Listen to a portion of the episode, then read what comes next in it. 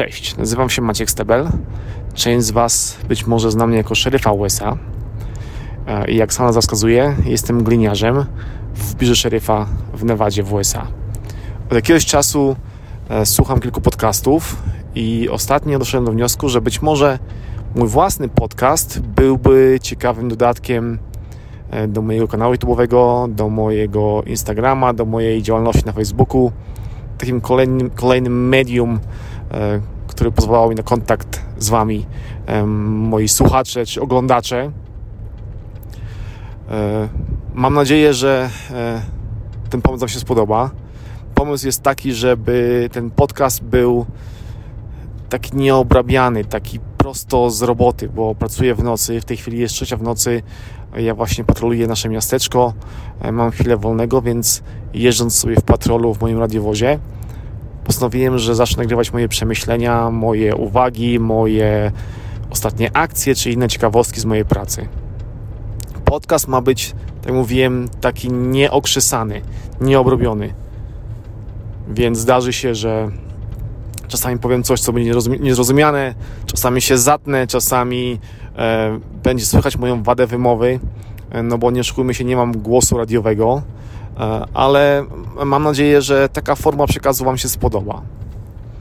E, to jest pierwszy odcinek i myślę, że w tym pierwszym odcinku warto by było przedstawić się i powiedzieć, kim jestem, co robię, e, dlaczego stanę i tak dalej. Więc do Stanów trafiłem prawie 20 lat temu na wymianę studencką. Przyjechałem tu jako student na wymianę J1, czyli na Work and Travel.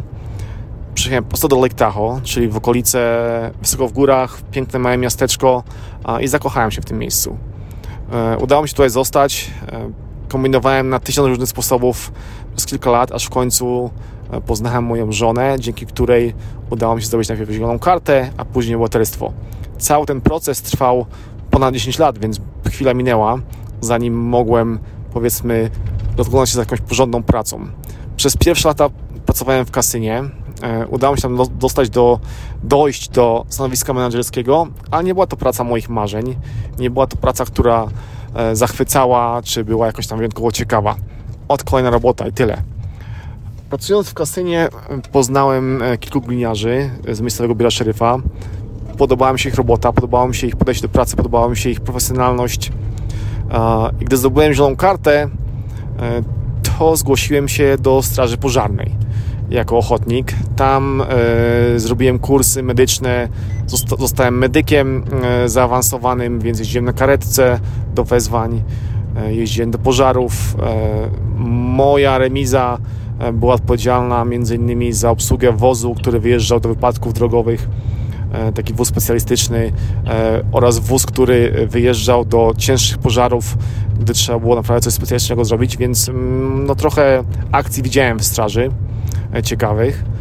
Dwóch kumpli z mojego wozu strażackiego, z mojej remizy przeszło do biura szeryfa. Często z nimi rozmawiałem o ich pracy, o, o, tym, o ich doświadczeniu, o tym, jak ciekawa jest ta robota.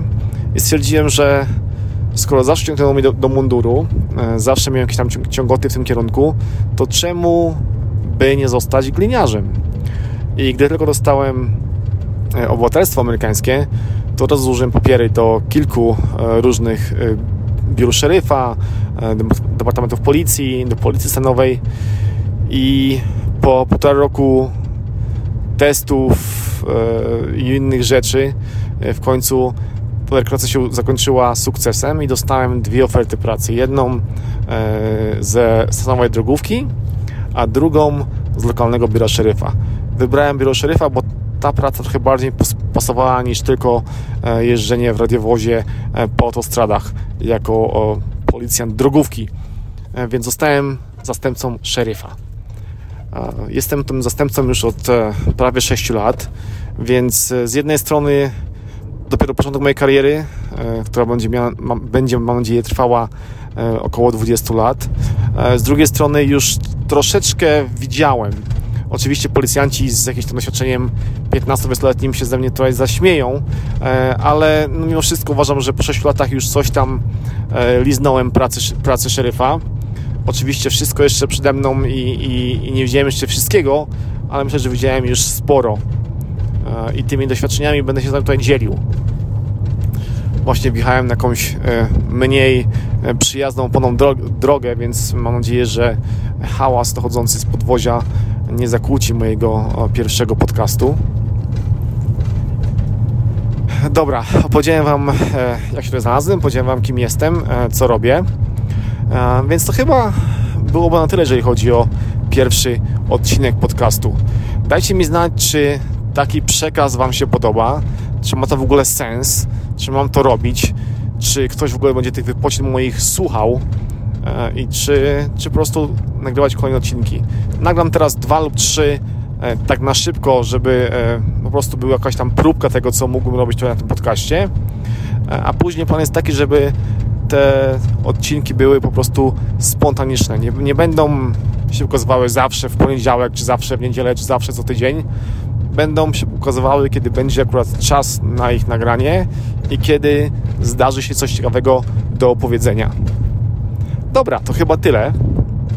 Dziękuję za słuchanie. E, pozdrawiam, trzymajcie się. Cześć.